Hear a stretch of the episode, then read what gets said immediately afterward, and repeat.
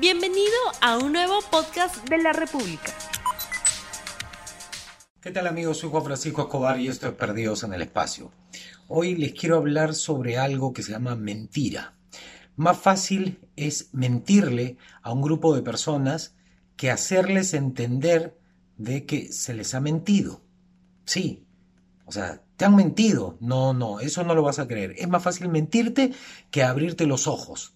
Eso es lo que está ocurriendo hoy en el mundo. Desde el 2015 hay unas empresas que trabajan en conjunto con Facebook, con Google y también con la política.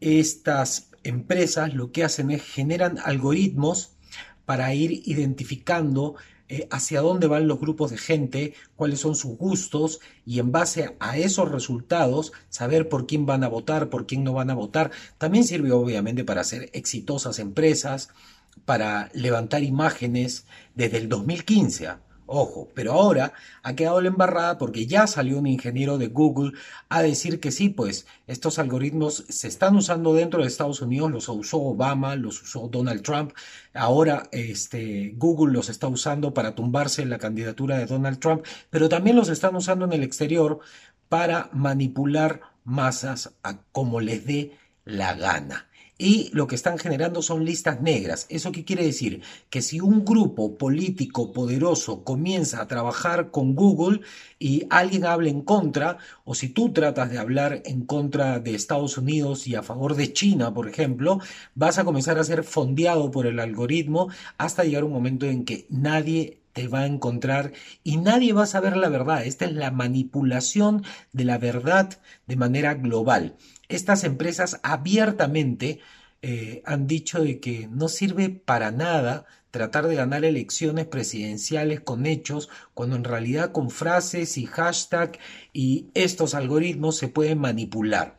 Entonces, si nosotros estábamos acostumbrados a que eh, los medios de comunicación nos bombardeen con, con fake news, como le llaman los gringos, o noticias falsas, ahora, bueno, en las redes sociales y en el Internet van a, abundar. Así como, no sé, pues desde que se murió un tipo por vapear o por probar un líquido de vape, que es una noticia falsa, y todos los medios de comunicación se cuelgan de esos titulares para distraer. Bueno, así va a estar Internet de hoy en adelante. ¿Dónde vamos a encontrar la verdad? Va a ser muy difícil. ¿Y cómo nos van a manipular? Ustedes dirán, pero estás hablando tonterías.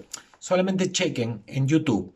Tú comienzas a buscar algo y luego el algoritmo te comienza a recomendar más videos de lo mismo. Lo mismo pasa en Facebook, con la gente que te relacionas, te va encerrando cuando tú ah, activas estos aplicativos en los que te hacen preguntas para ver qué animal eres o qué deportista serías o qué fuiste en tu otra vida, lo que haces es abrir un espectro y ahí este algoritmo comienza a ver cuál es tu conducta, si es más demócrata, si es más conservadora y todo esto sirve para manipularnos políticamente. Hay que estar atentos.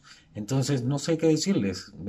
Es más fácil mentir hoy en día que hablar con hechos. Es más fácil es mentirles que hacerles entender que les están mintiendo. Estamos fritos, estamos entrando a una dimensión desconocida realmente. Tengan una buena semana. Soy Juan Francisco Escobar y esto fue Perdidos en el Espacio. No olvides suscribirte para que sigas escuchando más episodios de este podcast.